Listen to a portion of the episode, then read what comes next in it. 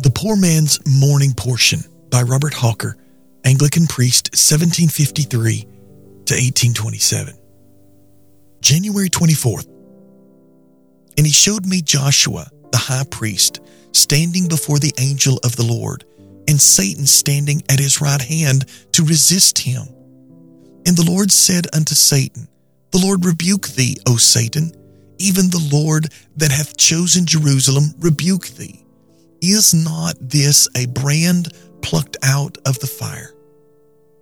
Zechariah chapter 3, verses 1 and 2. Who shall say, how many such transactions as these are continually going on for and against the people of God in the court of heaven, while we upon earth are unconscious either of our misery or mercy? The Holy Ghost was graciously pleased to have this made known to the church.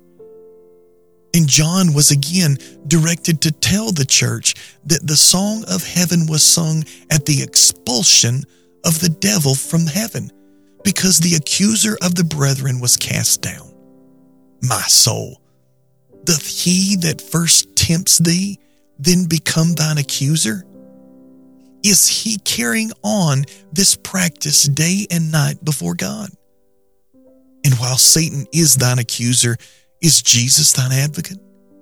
O precious, precious Lord, how little hath my poor, ignorant, and unthinking soul been meditating on thee in this thy merciful, sweet, and gracious office. O glorious thought! Now I see a blessedness in that scripture which I have often read with indifference in past times. Quote, If any man sin, we have an advocate with the Father, Jesus Christ the righteous, and he is, for God my Father hath set him forth so, the propitiation for our sins. End quote.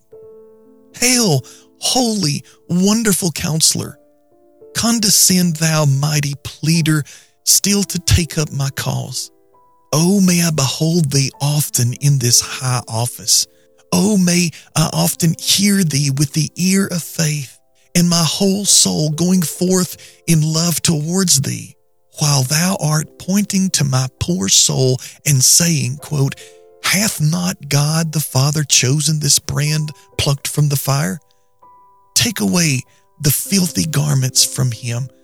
I have caused thine iniquity to pass from thee. End quote.